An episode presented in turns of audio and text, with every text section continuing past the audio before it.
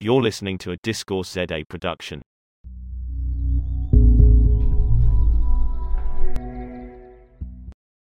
Hi, I'm Bronwyn Williams, and we're back with the small print. And today, my guest is Mary Harrington. And as always, we ask people to introduce themselves, mostly because many of the people I talk to I don't know all that well. So, will you start off by telling us who you are or how you like to be introduced?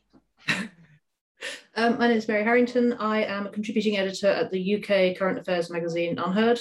Um, I pinged Bronwyn out of the blue a few weeks back to say, "Hey, we should talk," because I think we just have a bunch of common interests. And so, so I'm here with a, with absolutely no agenda and nothing that I, no axis that I really want to grind, but just just to kind of shoot the breeze and um, find out find out what Bronwyn thinks about everything, really.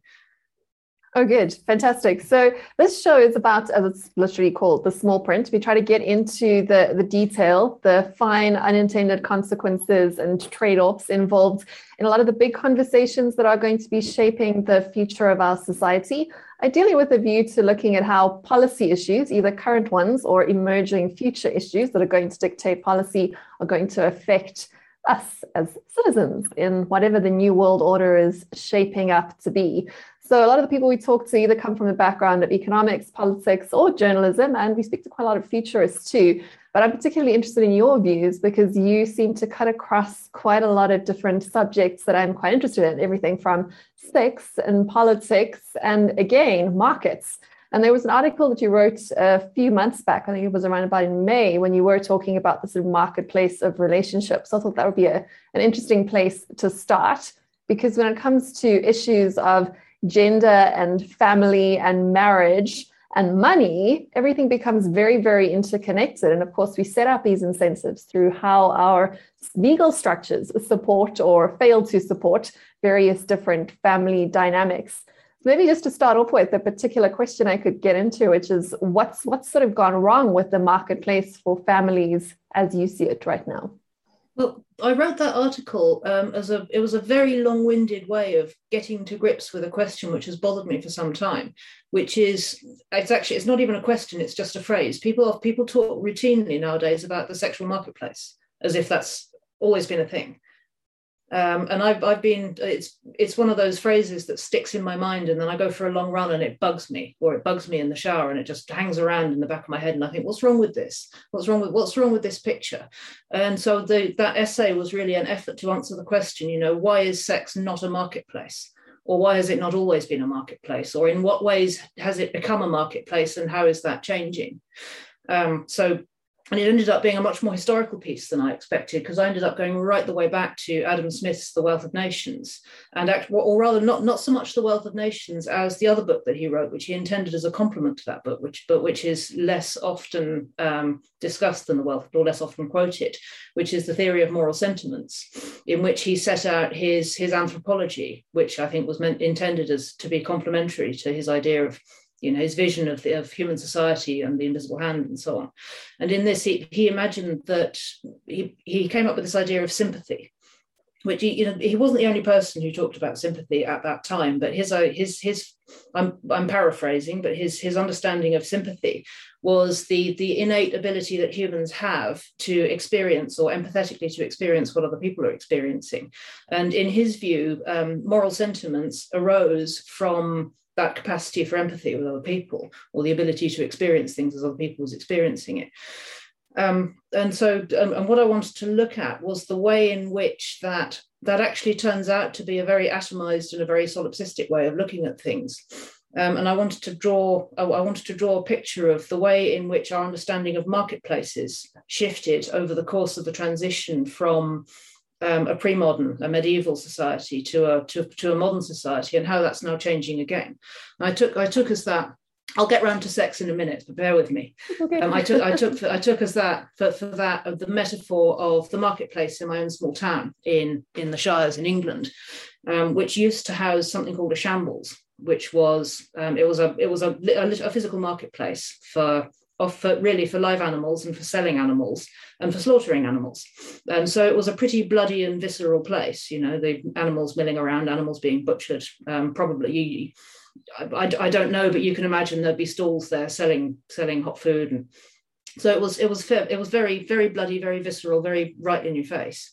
And over the course of the transition to the modern world, that market, the, shambles was eventually demolished, and what replaced it was a much sort of tidy 18th century marketplace uh, with shops around the edge, and people would come, and there's a little library in the middle, and you know everything's much tidier.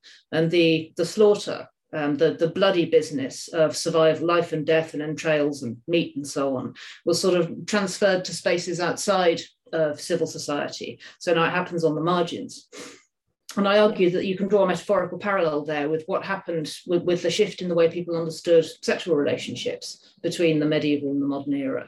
So, in, so in, instead of a much of, of, a pretty pragmatic and actually pretty sexual understanding of marriage, in which um, you know, all you really needed in order for a marriage to be considered permanent, binding, and just for forever after, was for two for the couple to have promised to one another without witnesses and to have had sex. That was all it took in the in, in the medieval era for a marriage to be considered valid. Um, but uh, but as things shifted from a from an agrarian to an industrial footing, um, it was it was no longer acceptable for families who put a lot of effort into cultivating marriageable daughters for suitably eligible husbands. Um, for those for those daughters to be seduced by somebody with a nice smile and I, I don't and and and a familiar manner um, and and so all, all, and so they they wanted they there was a lot of pressure for the state to become involved and for witnesses to become involved and for more safeguards to be put in place to the idea of marriage. And so and out of that gradually you have you have an evolution into the sort of respectable bourgeois understanding of marriage where where banns have to be published and witnesses you know state representatives have to be involved for a marriage to be considered legal. And all of a sudden it's a much more it, it's a much more surveilled and much more regulated matter because because when you look at the economics of what of, of what's being constructed on top of the the basic sexual union um, it's suddenly it's a much more complex thing and it's much less rooted in place and it's much less rooted in belonging belonging to that it, it's it's it's not safe to leave it just in the hands of two people who shag and then that's it. Um, and what I've and but I wanted to develop that on um, to to look at how that's changing again. Because when I think about the marketplace in my small town, um, it's it does better than than many physical high streets in in the world. But on the whole, the physical high street is declining. You know, I mean, this is not news. Anybody who's who's been awake and reading anything for the last I don't know 15 years can see that you know that, that market marketplaces now happen online. And so I wanted to bring into that the idea. I wanted to look at the way um, relationships are, are, formed now. And actually, when I when I think of the the the dissolution from the sort of bourgeois industrial era understanding of how, how we form relationships and why we form relationships has been liquefying for some time. I mean, that liquefaction was well underway when I was a teenager. My mum was giving me advice which was perhaps appropriate in the 1960s, which her, her parents had given her. You know, if you go on a date with a young man, then you, you don't owe him anything um, because he's had the pleasure of your company. And I remember listening to this and thinking, but people don't go on dates. You know, they hook up at parties. You know, this this this doesn't compute. And this was back in the 1990s. And of course, you know, the, the whole the whole thing has has accelerated and liquefied still further now because now we have dating apps, which were just coming in at the point where I was I was dating to marry, which was some time ago now. Um, and which I mean, you know, back in in the in the late noughties, um, you could go on a dating website and find somebody who wanted to get married. Uh, and that doesn't i mean i have been off the market for a long time but that doesn't really seem to be how it works now no. you know you go you go on a dating website and you find i'm not completely sure what but not that um, so so so what i wanted to and and where the, the where i got to at the end of that argument is that we, we seem to have arrived at a point where actually um, what's being commodified now is no longer the marriage and relationships are no longer being ring fenced as a sort of safe space external to the market, which was what Adam Smith imagined. He imagined that moral sentiments and sympathy would be a space which could be kept safe from the market. And he sort of he, he constructs the two in opposition to one another. But in fact, that the arrival of the internet has collapsed that. And in fact, now what's what's now being commodified is the whole domain of sympathy, um, the whole the whole domain of the soul, if you like and really you know most most of the platforms you know the platform economies that we're watching now are, are engaged in an increasingly intense um, race to the bottom when it comes to commodifying the human soul you know including obviously the sex drive because that's what's one of the most powerful sort of basic drivers that we have so I, I guess I mean it would probably have been quicker for you to be honest to just read the article but having having uh, given we'll you link that it we'll link it it's a, it, but but you put it exactly right. I think there's like particularly two threads that come through. It's the commodification of everything, absolutely everything. The commodification of care is particularly concerning. We get to the point that mothers feel like they need to be financially compensated for looking after their own progeny, which is, I think, quite astonishing, considering that most of us live in free Western societies whereby becoming a parent is pretty much entirely your choice as a mother. But to still see that you then sort of entitled to compensation for the care that you give out, I think is quite extraordinary. And that ripples through, of course, into romantic relationships too, and commodifying all of those interactions, not being able to hold that space for non transactory relationships at all. I mean, I had this conversation with a few people last week, and people are like, well, all relationships are transactory. They should be. And to a certain extent, they are. But a transactory relationship based on a, an exchange of roles and responsibilities is quite different from literally putting a price on people's actual human interactions. And the second point that you bring up there is the politicization of everything and the regulation of more natural human relations, which is something that only we do really as a species, as humans. We like to be involved in other people's business or in having a say over how our relationships pan out and what the rules are for them.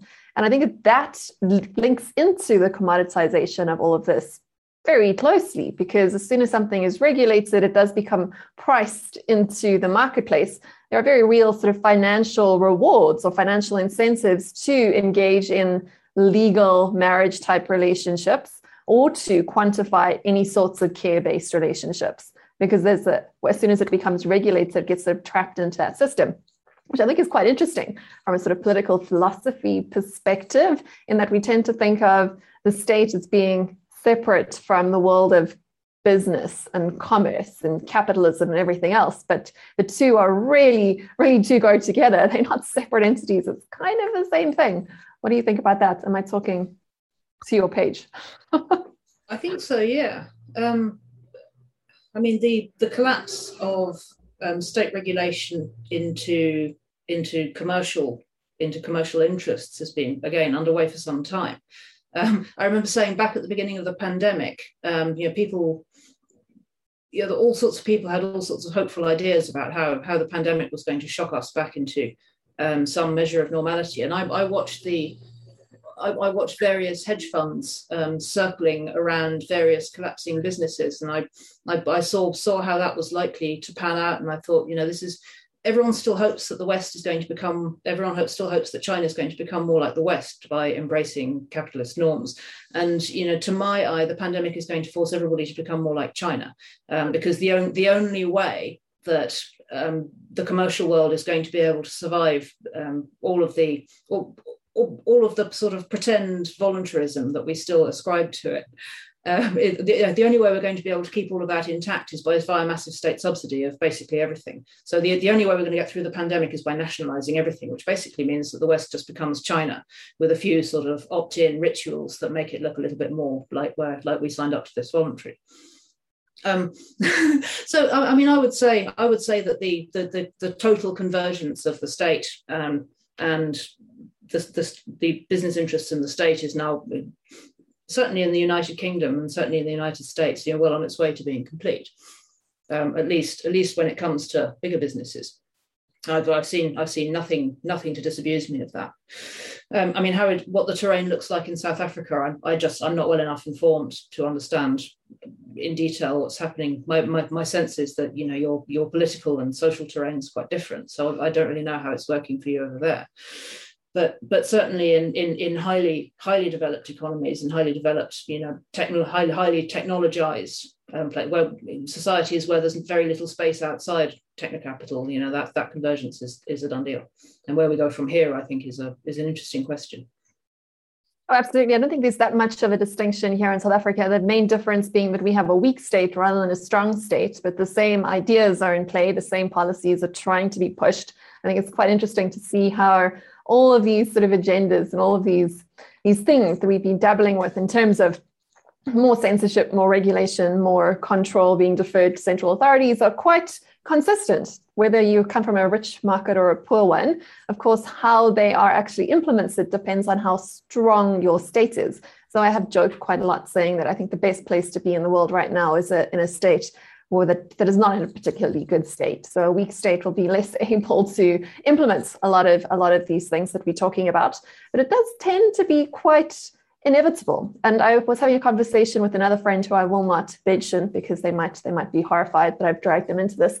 But talking about how Hitler himself said that the, one of the best things about having and building a totalitarian state is that it forces everyone else to become totalitarian too in order to compete with it, which is hard to argue against, really, which comes back to the point you're making about China versus the West. And it's essentially the same thing this is not the Cold War sort of 2.0. It's not quite the same thing because they are so completely in bed with each other. The, the Beijing and Washington consensus need each other as much as to use American politics. The Democratic Party needs the Republican Party in order to survive.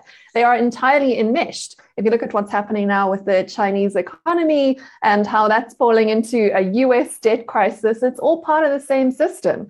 It's all part of the same debt based system that is increasingly requiring the sort of growth at all costs in order to fuel. That is, of course, the catch with any debt based business, economy, or nation is that you have to have growth. And that growth often has to be forced in order to continue, yep. Yep. which is yep. why we see more and more economic manipulation of everything. And we see more and more sort of requirements for people to participate in this game, if not voluntarily, then a bit more by force. So everything seems to be converging at the same time. Everything from central bank digital currencies with programmable money that can be taken away if you don't behave and fall in with the rules.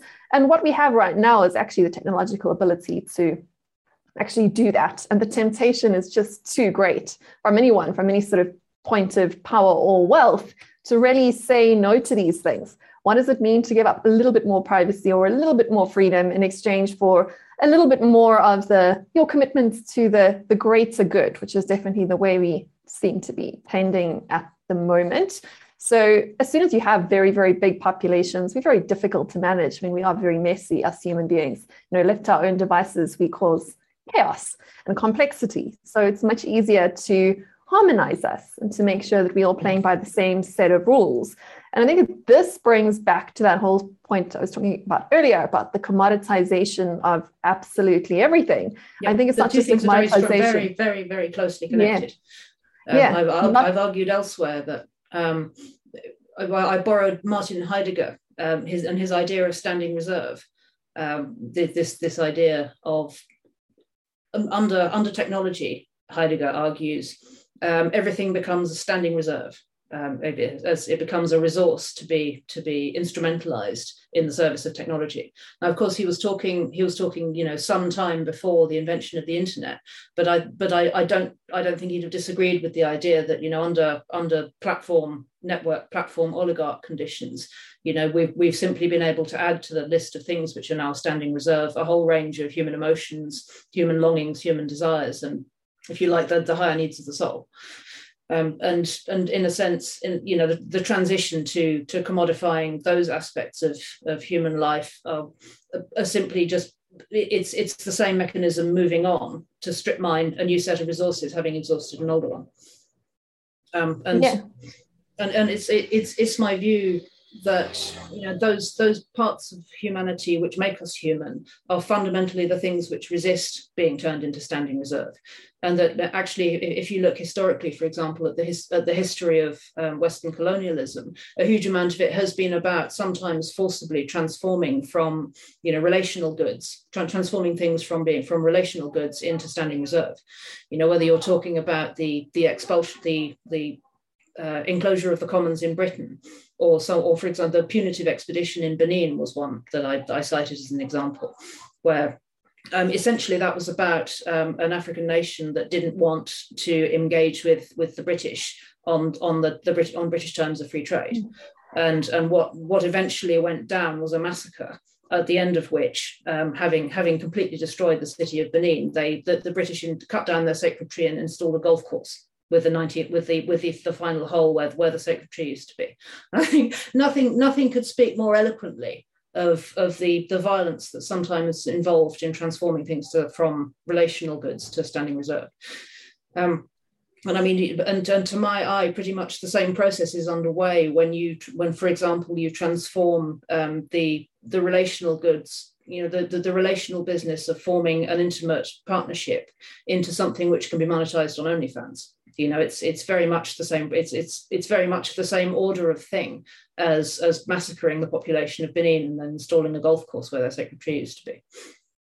So, yeah, as soon as it's monetized, it becomes yep flattened and, and tradable. Commoditizable also yeah. means sort of makes it more interchangeable, makes us all fungible rather than non-fungible in, yeah. in the yeah, in our sort of place in society. But I think it's a really interesting point that when it comes to sort of debates that take place in political consensus and social media, you tend to have people that are either arguing against for a, for a, against capitalism or for more statism. But for most of us on the ground, it makes almost no difference. Whatever that sort of totalism comes from, is a rule by a platform that's managed by a for profit board all that different for a rule by a platform that's managed by a, a less for profit to more communitarian kind of governments? It actually makes no difference. What we're really talking about here is a difference between the individual as a human being and the individual as a human resource in a much more totalitarian state because that's that's the tendency that's coming from everywhere and that's hard to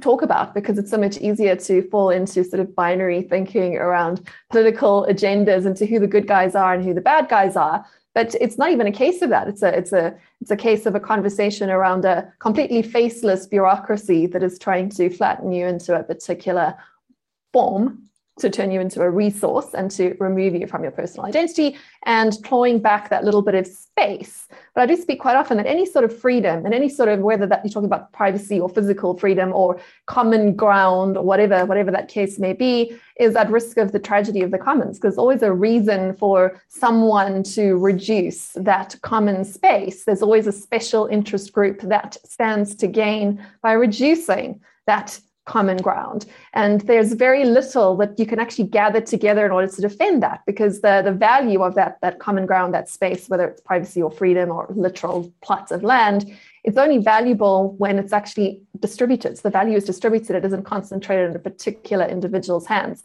So it's very hard to rally people with more sort of libertarian or libertine tendencies together because by definition, it's almost an oxymoron, right? How do you how do you how do you gather people together to defend essentially the indefensible? Because there's always a reason for more commodification. There's always a reason to take away a little bit more of that private space and hand it over into the sort of the, the, the common good setup. I'm just not sure how you unravel this at this point, given that we now have the technological ability to do a lot of this flattening for all intents and purposes, I think that the most compelling example for me to sort of maybe illustrate this point so I don't sound quite so crazy is what's happening with the commodification of our bodies.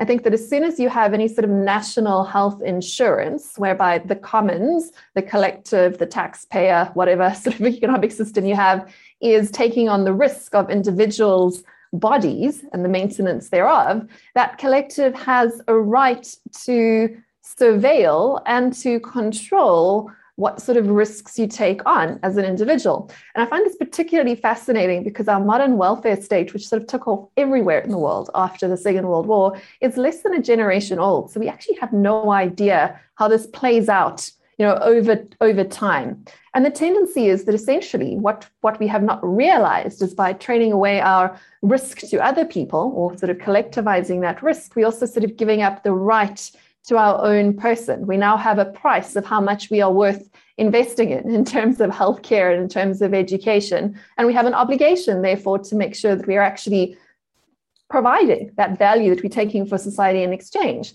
So this comes through in everything from getting people to wear seatbelts or masks, which might be fantastically good things, all the way through to things like meat taxes and sugar taxes and what you're allowed to wear, even. I don't know if you know, in my country last year, the beginning of COVID, our government put out a notorious piece of legislation where they where they just told us what clothes we were allowed to buy, only only appropriate clothing for the winter.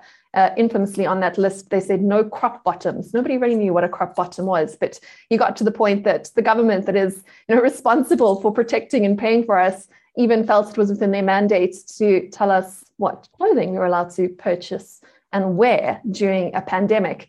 So I think it's really interesting that that sort of, you know, when you try and trade away a lot of your responsibility in exchange, you have to give up a lot of your freedom. And it's not something that an individual can opt out of because this is now a collective game.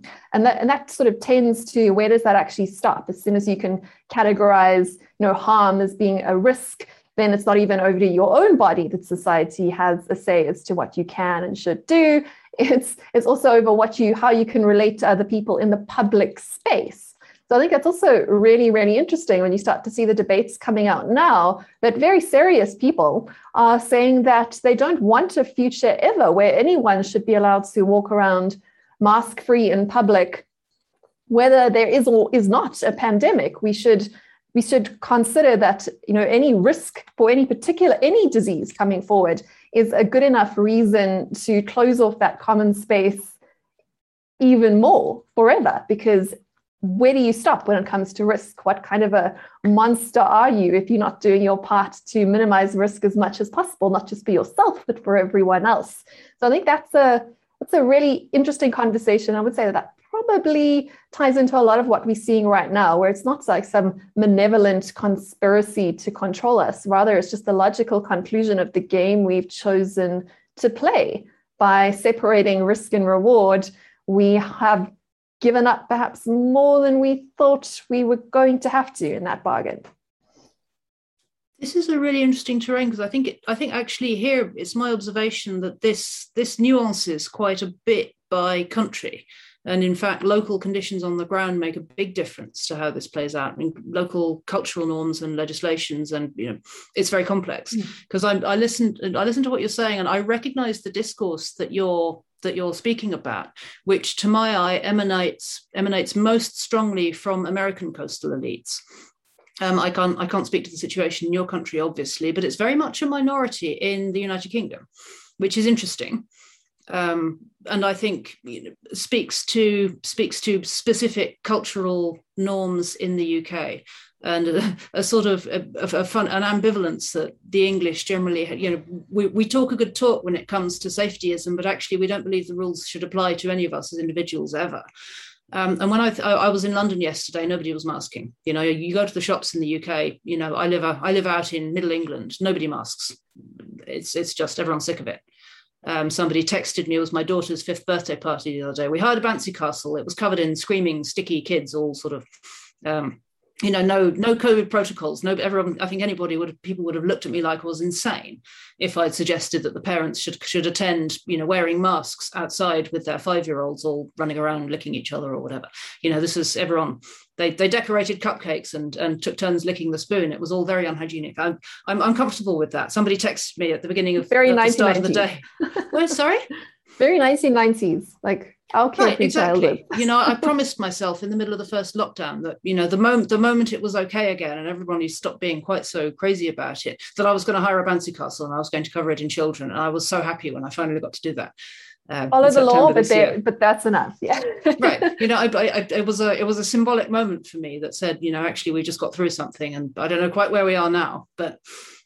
And so in, in Britain, I mean, all of this really to say that in Britain, you know, amongst certainly outside uh, neurotic, um, neurotic rich people, um, uh, extreme hygiene theatre is not really a thing. Um, how that how that relates to the i mean but but and yet we have the most um, fiercely defended nationalized healthcare system in the world. So i would suggest that at least in the uk those things don't necessarily map one to one onto one another. Um, i would also offer as a counterpoint to um, the socialization of medicine and the commodification of the body that in fact perhaps counterintuitively, the NHS has functioned so far in on in a, on a slightly different track here mm. um, as a bulwark against the extremes of transgender medicine, where I think I mean, insurance-based health health systems have offered a perverse incentive to accelerate the the rollout of transgender medicine because i mean why would you not? If you're running if you're if you're operating an insurance based system extend the scope and complexity of healthcare at every possible opportunity. Whereas if you if you have a socialized healthcare system the the instincts of the system as a whole are are, fairly conservative. You know we it, effectively you know mm. inevitably with a socialized system it it results in a measure of rationing. It can't not and that that much was clear even at the beginning of the national health system. Um, but but one of the one of the outcomes of that is that you know there are there are very fraught public debates in Britain about what should or should not be available on the NHS. Um, people, and this is this is a standard feature of British tabloid discourse. You know, in, insert name of insert name of possibly optional healthcare treatment and insert much harumphing from the tabloids about the fact that this is now available on the, on the NHS and what about our cancer patients and their long waiting lists? I mean this is this is a standard tabloid trope but but but when it comes to um, perhaps some some aspects of identity based medicine as i like to think of it um, it's it's serving it's serving as a buffer and it's serving to to decelerate the sort of headlong drive into transhumanism, which is evident in some other countries, where perhaps there's a perverse incentive in the opposite direction to accelerate that trend. So I would say I would say that the the political and economic and mm. social um, textures of this are quite nuanced and probably depend a lot on local legal and cultural conditions. So and it's not it's not as straightforward as um, socialized healthcare necessarily resulting in a predictable set of effects. You know, it's it's much more textured discourse than that. I would go in a slightly different direction there. And that's like I was saying earlier, we'd like to frame these debates and saying either it's free market capitalism or the state provides the service. I'm rather getting at that all roads are kind of leading to Rome. So I currently live in a society where we have an insurance based healthcare system. The government's trying very, very hard to turn that into a national healthcare system, much modeled on yours. But what is quite interesting is that the same company that is our biggest monopoly almost medical health insurance company here in South Africa is being involved with quite a lot of sort of nudge based behavioral sort of points based healthcare shoving going on in the in the UK too. It's the same company, the same algorithm. They also actually are partnered with the Chinese government in hmm. one of their biggest sort of insurers over there. And what I'm kind of saying is that all roads really lead to more information sharing, more society having a quantified claim over your body going forward. I don't think that not nationalizing the healthcare actually changes this at all. This all kind of tends in the same direction. I'm sure you've heard of the, the sovereign individual book, and I think there's a quote towards the end of that that, that that really sort of speaks to this, and that says that basically the Western capitalist system has been more efficient and more effective at nationalizing basically the bodies and, and the property of citizens than the communist government was in, in the USSR. Effectively, all sort of roads tended up towards a, a greater centralized say over what's going on, on in the world of, of individuals and a more sort of flattening and sort of con, basically just turning it towards the, the conformity of how we all behave in society. So the debates that you have in the UK I was very struck reading Benjamin Bratton's book recently, um, and what he what he defines as a positive biopolitics um, and an epidemiological view of society, um, which, on my reading at least, um, sees all of us as kind of uh, in, interchangeable meat puppets that need to be managed in aggregate um, via a series of sort of semi-autonomous um, big data algorithms that nudge us in this direction or that in order to optimize the kind of human swarm. Um, which is, I mean, in, in a way, he's kind of he, he's really only saying the quiet part out loud. Um, yeah. it's, it's, you know, it's a mask off moment for something which is kind of evident. I think is, is the sort of uni- unifying theme of everything that we've discussed in this chat so far. Um, so it, it, shouldn't really come as a shock. I mean, it's startling to read when when you see it all just spelled out on the page there. And then you know with the with the with the coda and this is all a good thing. Um, but what what's what's astonishing to me um, reading it is the the, the complete oh, it's it there's a, it's not just an indifference to the idea that humans have an interiority or that humans may you know that there's that there exists such a thing as human subjectivity or interiority. It's this idea that actually proposing proposing that there exists such a thing is is not just outdated, it's bad, it's reactionary. Um, you know, the, the, the human, we effectively, he's saying that we need to abolish the human soul if we're going to govern people properly. I mean, that's, yeah. that's my take, that's my central takeaway from the whole book. And that what we need instead is planetary scale computing to manage the human swarm. And, it, and, and you know, as you've, as you've pretty much said, that's, that seems to be generally where we're going. Yeah, exactly. I mean, it's this nudge and jump through the various different hoops and sort of flatten, fall in line. And and you can't argue against it because how do you argue against more safety or how do you argue against more health or or a, or greater quality of life? You know, there's, these are the things that are basically being debated. I mean, everything from down as simple to things like cameras in the streets, which I know that you have quite a lot of. I think at one point the UK had more cameras per citizen than anywhere else in the world. I know we, we're trying quite hard too, but we've got a huge crime problem here in South Africa. I mean, depending on who you speak to, some statistics say that as a as a woman, you have like a one in four chance of being raped in your life. You know, like how can you argue against street cameras and, and facial recognition surveillance in your suburb against those sorts of against those sorts of systems? And likewise on the on the so more sort of bodily side, whether you are with a for profit insurer or whether you are being insured by your state or your government, how can you opt out of you know wearing your Fitbit and making sure you're doing your 100 steps a day if other people are going to be subsidizing your couch potato habit, right? How do you how do you actually honestly argue against that in the face of that sort of very obvious logic? But those are still talking about sort of real harms. I think it gets more interesting when we start to redefine I said, harm as risk, because then it becomes an infinite, infinitely elastic conversation. Almost nothing can be unjustifiable in terms of the predict the protection against risk. And if harm itself, even the risk of, of harm, and I think you can redefine harm as well as not just being physical harm, but also being sort of mental harm, then again, you have an almost infinitely elastic budget from which to you know, increase control, surveillance, lack of freedom, whatever you want to call it. And I probably sound a little bit libertarian now, but it's, it's really the point. There's almost no policy, there's almost no collectivist policy that cannot be justified, whether you're a for-profit entity. Well, we're already seeing um, any. We're, we're already seeing public health um, being being deployed routinely um, as a as a justification for whatever it is that people want to push.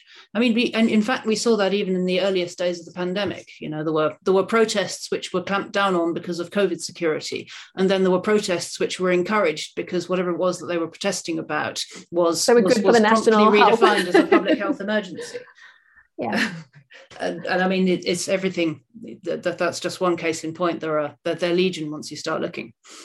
Yeah, exactly. It says how do you how do you argue against that? It's, it's completely unjustifiable. You have to be prepared to be a heretic to speak out against any of this because sooner or later someone's going to say that you know but what about the babies right? I mean even the sort of apple privacy thing that was actually overturned because there were people far better than me that arguing these sorts of cases that said that you know maybe perhaps treating all of your customers as being guilty and already digitally strip searching their content before they've even been suspected of a crime might be a bit of an overstep. But then again, the policy was initially justified as to how can you not prevent a single instance of child sexual abuse? How, how, could you, how could you argue against any measure that could save even one child's life or one child's future?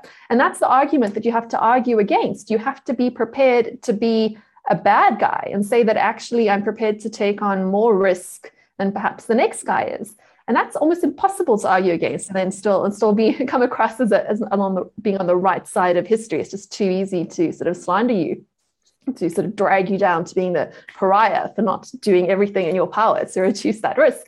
But then you come back to the whole sort of concept of the, the tyranny of the minority and how over time in groups, the most intolerant always wins. The person with the lowest risk tolerance tends to get their way if everyone else does not have strong preferences. The strongest preference wins in these sorts of debates, not the largest majority. So this is not something that even the democratic process can prevent you against. I mean, like I've been doing quite a lot of press here in South Africa about the various different you know attributes of how how good or how bad things like vaccine mandates are and, and the logic is that if you are a business if you want business you probably should impose a vaccine mandate on your patrons because people that want, or patrons that want vaccine mandates, won't patronize your establishment if you don't have one. Whereas other people who might not want them would still be prepared to go through that in order to eat your establishment. It's the the most extreme preference that wins through in these debates, which is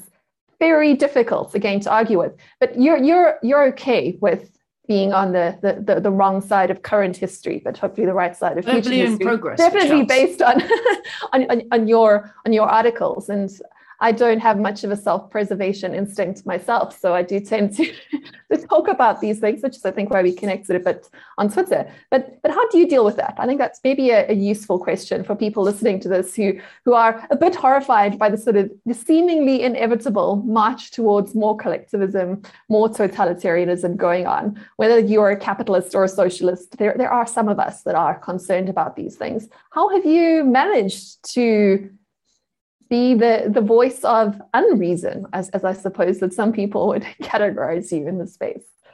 I think it helps that I don't believe in progress, and I kind of say that up front. Um, I don't think it's a thing. Um, I don't. I don't think there's. I don't think providential. Uh, I don't think we're on a march towards never-ending improvement and the potential end goal of heaven on earth. I just don't. I don't believe that. You're not um, a singletarian. Think, You're not going towards a singularity and trans, a single transhumanism up, computer upload not all I, of us. Not, not, if I can help it. Yeah, I, am with um, you on I, that I, one. I don't believe in I don't believe in progress, at least not in the not in the sort of providential liberal sense. I think you know human human culture evolves. That's obvious.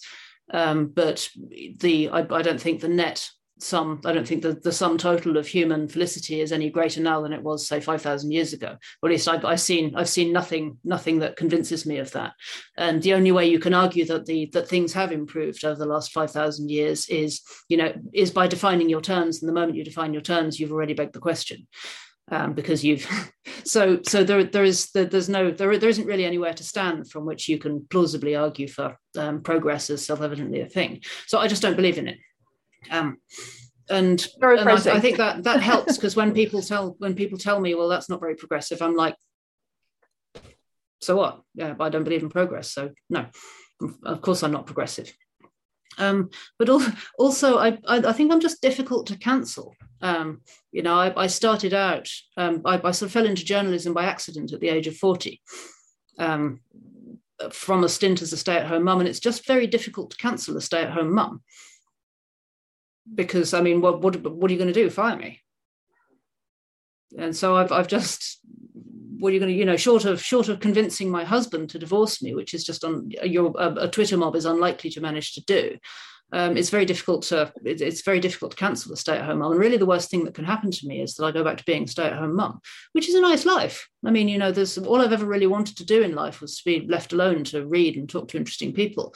And there are and, and really there are there are much worse standpoints from which to do that than being a stay-at-home mum.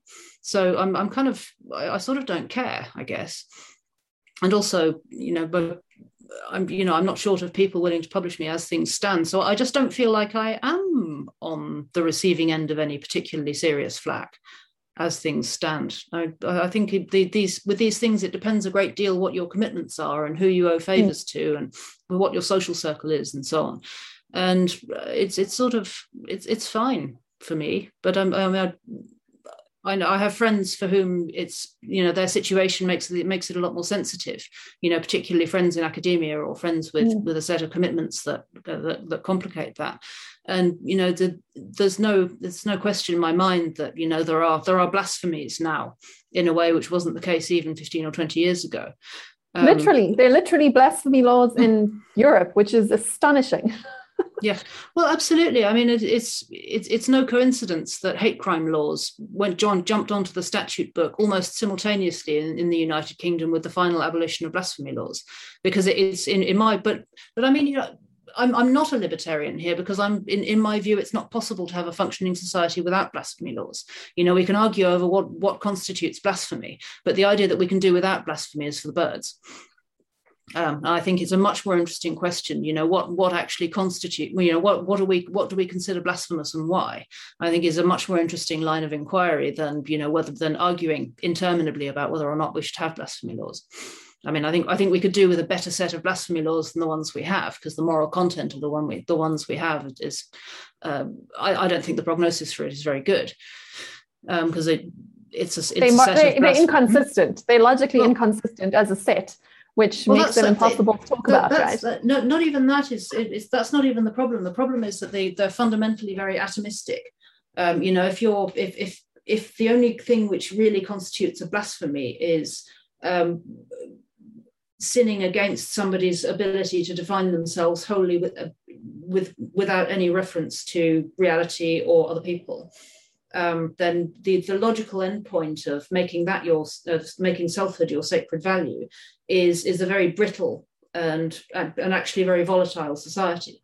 Because I, I, I just don't see how it can end except in the sort of Hobbesian state of war war of all against all. Or or alternatively the emergence of you know a new a, a new set of ideologies to to try and keep a lid on that. You know I, I don't see how we can not end up with Leviathan under those circumstances so which which kind of speaks to everything that we've been discussing here you know if you i, I remember coming across uh, back in the days when I was reading theory at university, you know, wandering off on, on funny down down funny library rabbit holes that I wasn't meant that had no relation to what I was meant to be reading about. And there was one one phrase that stuck in my mind ever since because I thought it was so prophetic, and I cannot remember for the life of me where it came from, which drives me crazy.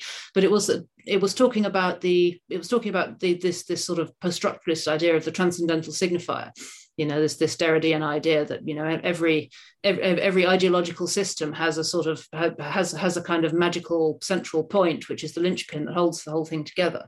And this and it was the, this this phrase picked up on that so technology is the singular is the transcendental signifier for a pluralistic world you know and the more the more pluralistic the world the more we rely on technology to act as our transcendental signifier. You know it's the glue that holds us all together you know and so we can only be this radically atomized because we have the internet to make us all feel like we still belong to something.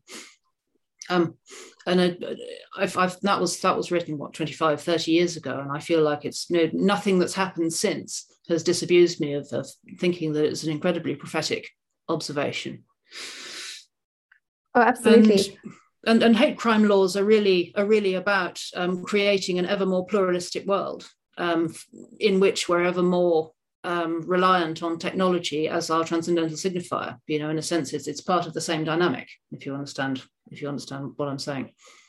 Yeah, but I do think that's an interesting point to contrast the Beijing versus the Washington cultural consensus from there, in that the Chinese Communist Party has worked very hard to harmonize people inside and outside and to actually not indulge in the various different politics of identity in their pursuit of a much more managed society. Whereas the Western version thereof, which is, as, as I say, definitely tending in the same direction from a technological perspective, but the Western one has actually tried to get to that end of getting more submission to in a very practical way to, to rules and laws and a, and a consensus through politics of division, which is, I think, quite an interesting yeah, one contrast. Of the things I find we, really we encourage identity politics and they discourage it. So, mm-hmm. how does that win out? I, I don't know. I mean, this is this is one of the things. Uh, it's it's one of the things I track that I find really interesting at the moment. Uh, I mean, one of one of the I, I was I wrote something a little while ago about Chinese millennials, disaffected Chinese millennials, that kind of led me down the rabbit hole of Chinese feminism somewhat, uh, which is a is a thing. And, and the the fascinating takeaway I, I I acquired from from that rabbit hole was that um, in the West, um, feminism is regularly blamed for social atomization, you know, the rise of divorce and single mothers and the sexual revolution, yada, yada, yada. Um, a lot of people, people lay the blame for a lot of that at the door of feminism.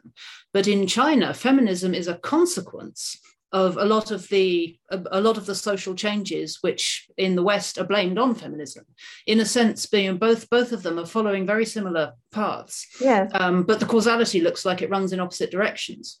Yes. Um, and uh, what I've been, and that, that sort of led, led me to a kind of crypto Marxist take on the whole thing, which says, you know, perhaps perhaps it's it's straightforwardly a fact that the material conditions of in advanced techno-capitalism are sufficiently similar in both contexts that it doesn't matter which way you run the causality somehow the, the upshot ends up being very similar or you know having a, having a lot of parallels across both contexts. You know both both both countries are acquiring a class of disillusioned disaffected dropout millennials. Um, both both of them are acquiring a, a collapsing birth rate. Both of them are acquiring angry women who who feel pulled in pulled in torn between um, professional obligations and you know pressures to to get married and have children. You know in both in both situations there are there are similarities which emerge out of the material conditions you know a lot of, a lot of which are just baked into the the the, the great the greater economic sort of systemic context. Um, and it doesn't matter which direction you run the causality in somehow the upshot seems to be very similar. And it's it, it's just too early to tell whether whether Xi Jinping's top-down efforts to mitigate some of the worst excesses of that will work or not. I mean, my I'm afraid I'm my my money's on material conditions, but it's it's too early to tell. I don't yeah. know whether it's going to work or not. Comfort hides a multitude of sins, right? I mean, like this is what they've got right that perhaps some of the the more sort of 20th century regimes got very wrong. Like if you actually are giving people a raising standard of living, you're not going to get much of a, of a pushback. The challenge is, of course, they're going to be able to keep on doing that. But I suppose from my analysis, they probably are because their economy is so closely tied to the US. And economics always come down to guns at the end of the day. Force mm-hmm. beats. Force drives finance, unfortunately. So I don't know. But it is quite interesting what you say there. I think it's come through quite a few of the points you made today, sort of all roads lead to the same point. You can take very different routes to end up at a very similar situation. I think that that is what is definitely, if not concerning, at least of note to a lot of people who work in the sort of futures and trend space like myself, that it seems like we are moving to a global consensus in effect, if not actually in communication. So we we're still speaking as though they're different alternatives on the table, but it's all it's all really the same policy. And then if you look at COVID, anything. was so extraordinary. Like every country across the world adopted almost exactly the same policy things, and we and we argued about very small differences as if they mattered. You know, like I think if there's anything that's coming down the line on this, it's that what what what I see us moving into, whether it's China or whether it's the West is much more a system of governments that's governance that's oriented towards managing the politics of scarcity.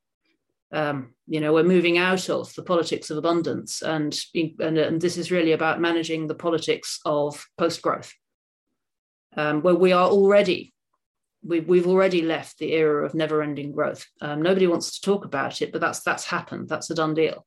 Um, we're now into the politics of scarcity. You know, whether that's um, finding finding a political narrative that makes it acceptable to reduce the number of people trying flying by aeroplane, or find finding ways to explain the fact that you know not everybody not everything is available in the shops anymore.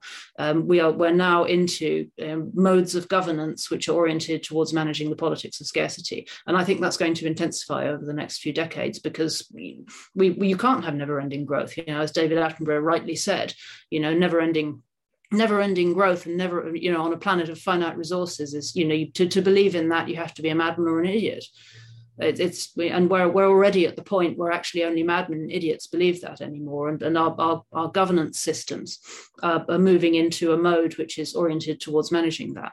Um, Peter Zeihan, who I find very interesting on geopolitics, talks a lot about how uh, China's wolf warrior diplomacy is really about um, creating a domestic, it's really about speaking to a domestic audience and creating a sort of nationalistic fervor, which is able to, which is resilient enough to help China um, adjust to not just being able to fund eternal growth via eternal money printing anymore, because because in fact that's that's that's already in the in the mail for China. Um, the, the, the basis of the CCP's social contract till now has just been um, funding u- using using bottomless bank loans to fund yeah. a kind of growth which which then trickles down to the bourgeoisie and creates new millionaires and so on. And, and really that and and they're close to running out of road on that for a number of complex reasons. And that you know and when when they do run out of road um, the only way they're going to be able to ensure any kind of internal social cohesion is by creating an external enemy. So a huge amount of what's going on you know the, the wolf warrior thing is really about looking about you know building that sort of social consensus and creating a new a new a new slightly rather more belligerent social contract um, that will that will ensure coherence. I mean, well, you you could probably map that out to to other countries worldwide. Um, I, I mean, geopolitics isn't really my beat, so I'm not I'm not going to risk myself on that. But I, I would say, you know, there are similar trends are referred elsewhere. Um, similar, similar yeah. from the economics point, but on the on the China story in particular, it is worth pausing there. In that China's strategy has always been slightly different to literally every other empire on earth. I don't know if you've ever seen that famous histogram picture. It sort of just literally shows empires in color streams going down a down a page. If you haven't seen it, try to link it to in this, but it's definitely worth looking at. And it shows the rise and fall of empires and how they took up space and then then retreated. China has is the only unbroken line on that map. And they go through periods of like like a snake's belly. It sort of looks mm. looks a bit like that. They're, they're they're they and then when things get a bit risky, they retreat back into isolationism. And even in sort of living memory, you've seen China do that a few times, sort of venture out a bit and then pull back. It's very different to the, the more, I want to say, Western empires, because they haven't really been sort of dominating expansionary empires that didn't actually come out of the, the Western consensus. If you actually look at that map again, the Western models seem to be more like we go and take as much as we can, and then we sort of we overshoot ourselves. It's overshoot and collapse, much like that's too much growth story, right? I mean, like whether you're talking Roman or Byzantine or anything you look at, look at over there, all those Middle Eastern European empires went too big and then sort of had to have massive pullbacks. So you end up with with nice Mediterranean communities like Italy and Greece and all the rest of it, but hardly hardly warring massive geopolitical powers left today. And that's that's quite interesting to look like. China's strategy has always been around sustainability rather than around growth. I'm not talking sustainability from a in being doing good to the environment perspective, but it's been a survival focused empire, which I think is quite a quite an interesting mm. sort of sort of contrast. So that perhaps they have better strategies at, at sticking power, perhaps they have less better strategies about periods of boom and bust.